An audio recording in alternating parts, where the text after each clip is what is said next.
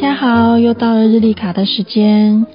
我们今天科特勒语言学的日历卡是：到任何一个地方，我们代表的不是我们自己，而是我们的土地。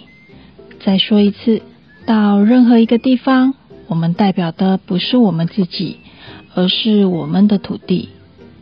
很多人都觉得自己很爱家乡，当有人说他哪一点不好时，就会站出来发声捍卫，一定要辩个是非曲直，来维护自己的家园。但辩赢了，别人就真的认同您了吗？还是您只是逞了一时口舌之快？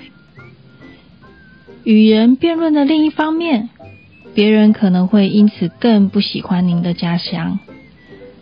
爱家乡真的不是用嘴说的，老一辈的说。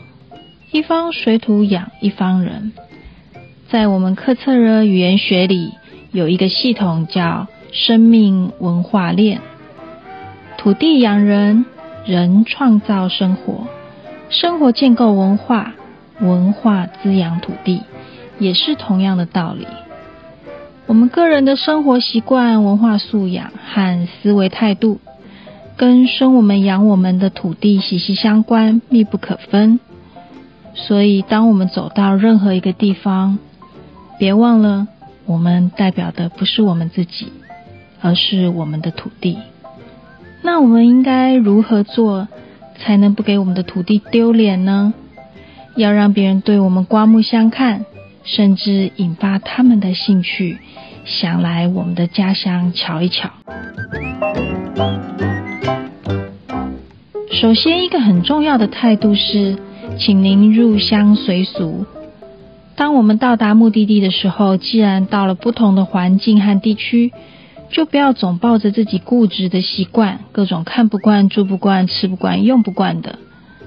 比如说，您到了西方，大多数用的都是西餐，就不要一直想着要吃米饭、面条，而是努力的去适应当地的饮食。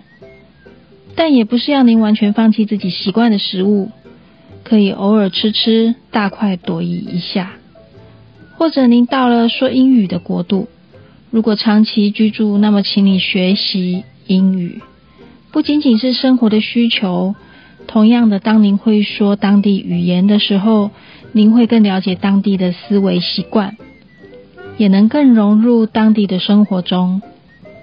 其次，还有很多在旅行中我们要注意的小细节。